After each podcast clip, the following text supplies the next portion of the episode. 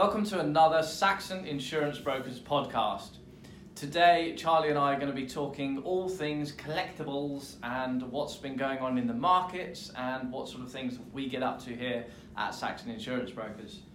Charlie, talk to me about the activity that you've got noted and the Mm. research that we've done. What's been happening in this rather strange moment of the pandemic and throughout COVID and weirdly the markets have been booming. Mm. Yeah, even though this year has been quite a interesting one with regards to you know the various restrictions going on in the world, the art market has sort of adapted, Mm. and a lot of the auctions have moved to online auctions, Yeah. and it's boomed. I think. I Mm. think people have been had the time to you know. Um, look at the market, examine it, find out where they want to invest, and they've had the time to invest their money rather than being bogged down with you know uh, traveling around the whole time, being Yeah. in places all over the world. They've able to they're they're at home, so they've Mhm. got the time to Mm. to sort of examine the market. Um, I mean, there's been some huge painting or huge pieces of art sold. In June, there was a piece sold for 84 uh, million dollars, the Francis Bacon. Wow, Um, July, there was one sold for uh, 46 million dollars. incredible. October, there was a 76 million dollar sold, and December, there was a 41 million dollar David Hockney sold. So people are not holding back.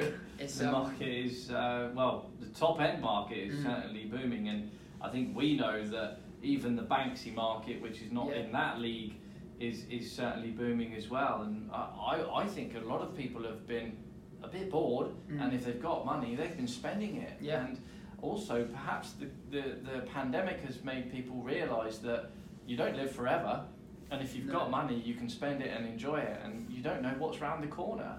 I Yeah. think a, a lot of people have been uh, uh, had that um, you know, realization this you know, this year. Yeah, it's been really diverse as well. You know, obviously there's been the Banksies. You know, there was a piece, uh, there was a, a piece of his not long ago that turned up in Nottingham. Um, Yeah. You know, which kept you know keeps it all afloat because Mm. there's there's constantly things moving around, Mhm. pieces coming up all over the place. Yeah. Um, and you know, there was one of his pieces I've got it noted here, the Show Me the Monet one. hmm Um, it was expected to go for sort of uh, five million, I think, at auction, and Yeah. it ended up going for another two million on top of what it was expected for. So Yeah. about seven and a half million. Yeah. Wow. Um, which is which is crazy. You know, the demand is still there Yeah. for pieces to buy art. And then on the diverse side of things, there was the T Rex, the fossil, Oh that was sold for about thirty million um, back in earlier in the year, which is crazy. I loved that. We we put a post on our Mm. socials about that because I thought that's incredible. That's just so different. Mm. I would love to see where that T Rex is right now. Yeah. in someone's Yeah, grand, Yeah. you know, entrance hall yeah. or something. You know, you walk in the house, and Mm. ah, Yeah. there's this T Rex in front of you.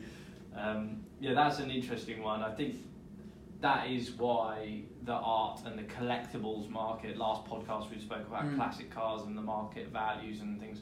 They could just continuously go up because generally, if they're not prints, if they're one-offs or masterpieces, or even something incredible like the T Rex uh, skeleton, then they're one-offs and they can't be replaced. Mhm. So the values of them will just keep going one way, and that's up. I think it's important as well because you know when when people think about fine art or collectibles, they just think about you know like a Mona Lisa, for example, Mm. or just a really modern piece of art. But Mhm. The fossils are included in that, and you know it's so diverse the art market and the collectibles art market. It accounts for so many different pieces from so many different backgrounds. You know things from hundreds of thousands of years ago up to things from two Yeah. days ago. Yeah. You know it's it's it's incredible how it's still alive. Um, it's still like floating, Mm. and people are able to you know get every piece of this T Rex back together, Yeah. make it I into a love- fossil, and then put it to auction. I watched whoever. the um, yes, I watched the the rebuilding of it for when they were going Mm. to actually uh, display it for the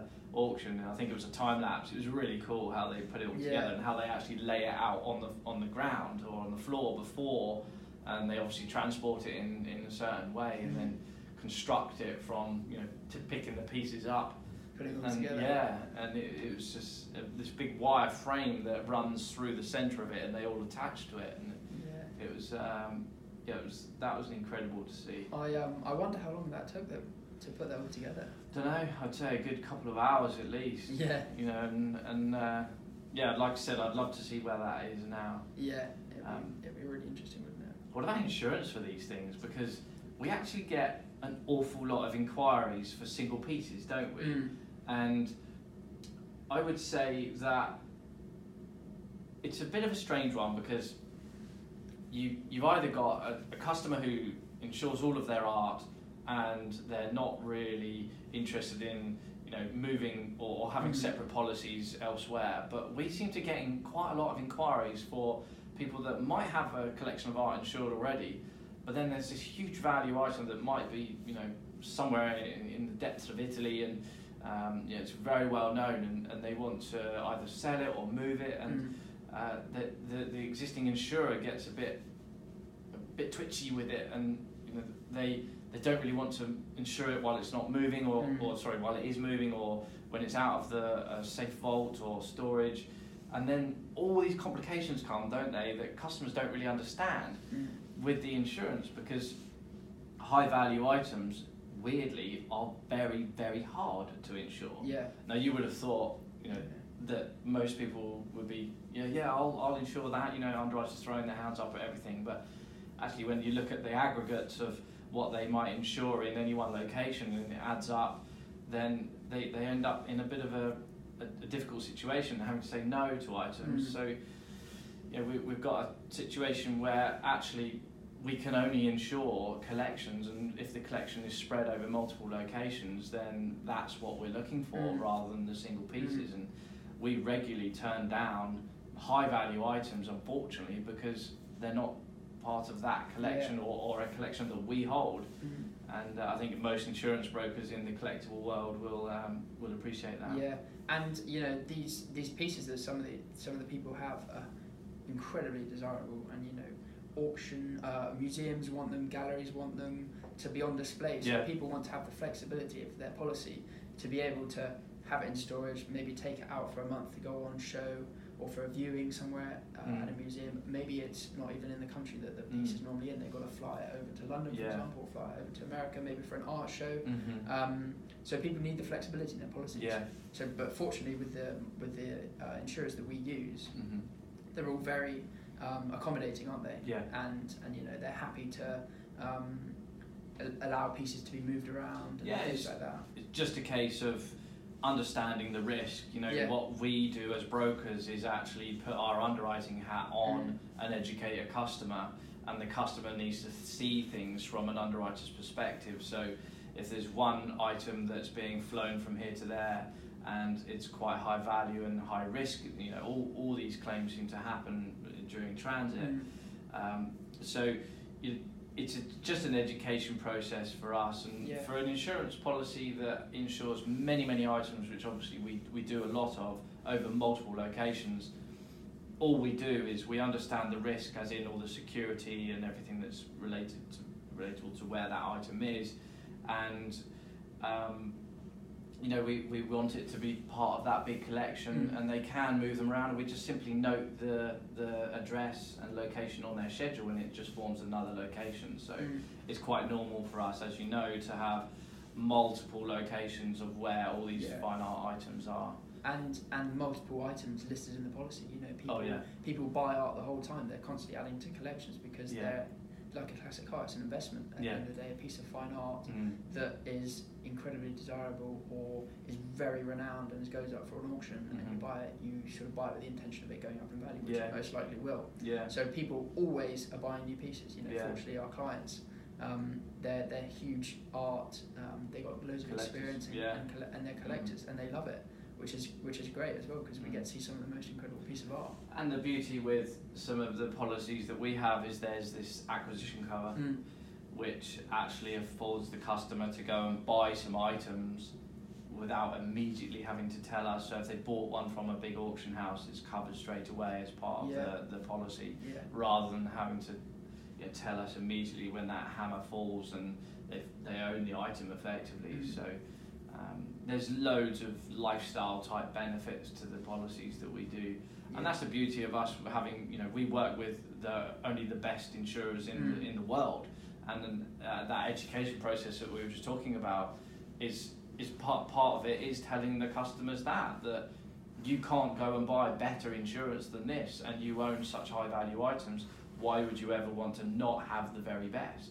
You've got the very best in the rest of your Yeah. life, so why would you skimp Yeah. on insurance? So it's all it's a constant educating process with Mm. with customers and understanding what they need and how we can help them and I love that part of the job. I think it's such Yeah, a great challenge that we have and once you get over that education process customers really really buy into what you do and Mm. and you know they understand things a lot better when you, you're on the same page uh, we've we've all got customers all our brokers or all brokers have customers that really work against you but we're very lucky that nearly all of our customers Yeah. work with us on situations like that and uh, you know they, they're open to discussions I think it's trust as well. You know, they trust us to act on their behalf. You know, we're acting with their intentions at the end of the day. yeah So you know, we're only gonna if they've got the best piece of art, they should have the best insurance for that.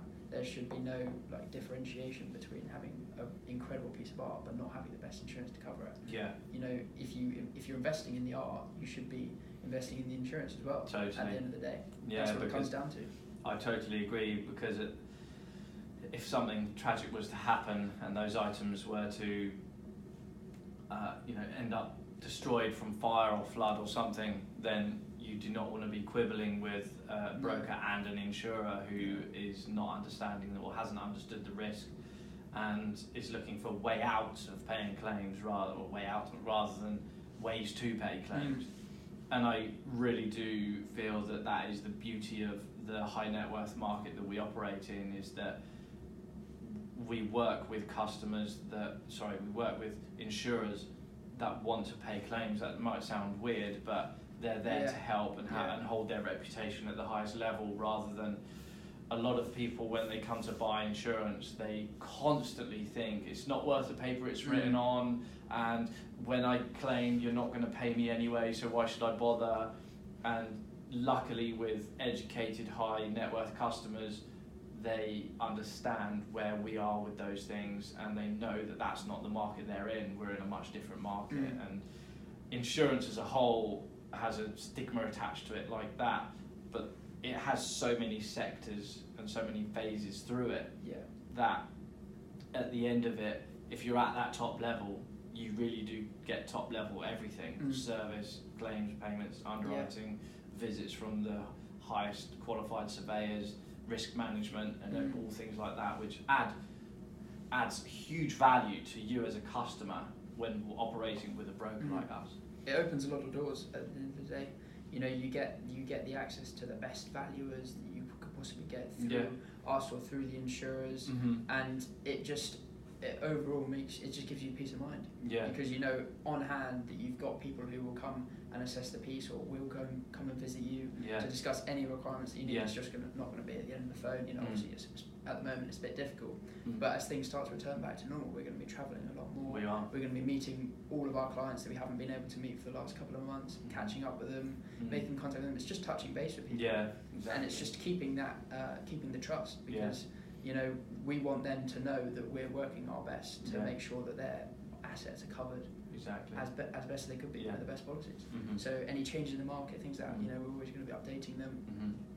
And the uh, the art market itself is now worth about sixty four billion dollars Wow. um, which is pretty. And but by 2024, I've got it noted here, the online art sales Ah. are expected to amass to 9.3 billion dollars. Really. And I think that's a big testament to the Mm. pandemic that we're going through at the moment. And Mm. you know, the shift. Maybe people are going to start using online sales more, Mm. more than um, I would say. more than going into an auction house because people are still going to be nervous in, in the years to come. I think. Yeah, and you think how an, a, a normal auction would operate. You've got the auctioneer, you've got a screen, and you've got a whole crowd of Mm. people behind, and even sometimes people standing on the sides, and journalists, and you know high bidders, and other people that are interested in it from the markets, and it's just a lot of people in one room. Which is, which is actually one of the most incredible scenarios you can ever be in Mm. because to watch high value items go over the block, as they say, Yeah. that it, it's just amazing to watch because of the atmosphere that it creates. And it's such a shame because you're actually not going to get that Mm. now for a long time. But great stats, nine, over nine billion for online sales in the next four years. I think that's or really three years really. So yeah, that that's how's that going to work for us? I mean, I guess Yeah. we'll just be here at the end of the Yeah. phone when customers are buying art Yeah. and they're just doing it from the comfort of their home and, Mm. and iPads or computers and that's it. I, think, I don't think much will change for us No. actually. Maybe they'll be more frequent Yeah. because we, we do have customers con- consistently sending us uh, invoices from piece, pieces they've bought Mm. online, whether that's watches or or you know high value paintings and things, and perhaps with all these auction houses, rather than having to set up such a huge uh, you know marquee or, or in a room or you know there's a lot of logistics that go into Mm. that that might, must take ages for just one or two days of auctions whereas now they could just probably host it in one room at their office or somewhere like that Mm. and they could make make them every week if they wanted to Yeah. they probably won't but um, perhaps monthly rather than quarterly or, Mm. or, or, once a year I think if the art's there, people are still going to want to buy it, regardless if it's online or in person.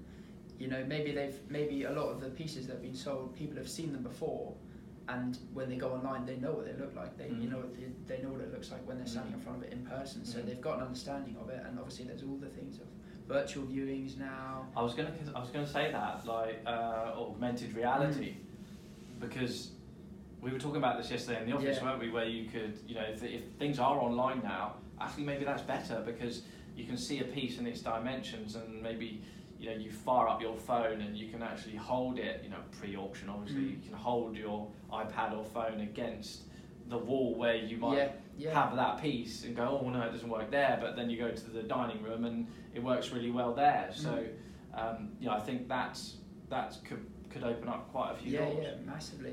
And you know, it's great to see that the these sort of traditional auction houses um, have adapted Yeah. throughout this time, and they've Yeah. still been able to sort of thrive Mm. throughout, and Mm. that keeps the market afloat, I guess, Mm. at the end of the day, because you know sometimes people think that these traditional um, you know lines of work are very sort of stuck in their boots Yeah. and things like that, but but people are disrupting it Yeah. at the end of the day.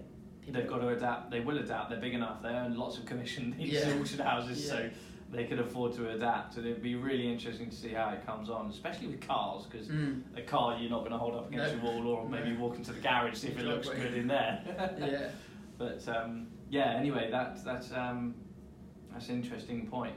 Uh, I think we'll wrap it up there, Charlie. Mm. That's been a really interesting chat. Obviously, there's a very big market out there for for collectibles, art especially, and obviously we insure jewellery and lots of Yeah. other collectible things. Um, all on bespoke policies. They don't have to be on household policies, Mm. or they could be if, if that's the client's preference. Um, so yeah, thanks very much for tuning in for a, another episode with Saxon Insurance Brokers. I hope you enjoyed our little chat. And uh, if you've got any suggestions for us, or if there anyone, if, if there's anyone out there that would like to be- be a guest on our show, then please get in touch. Thanks a lot.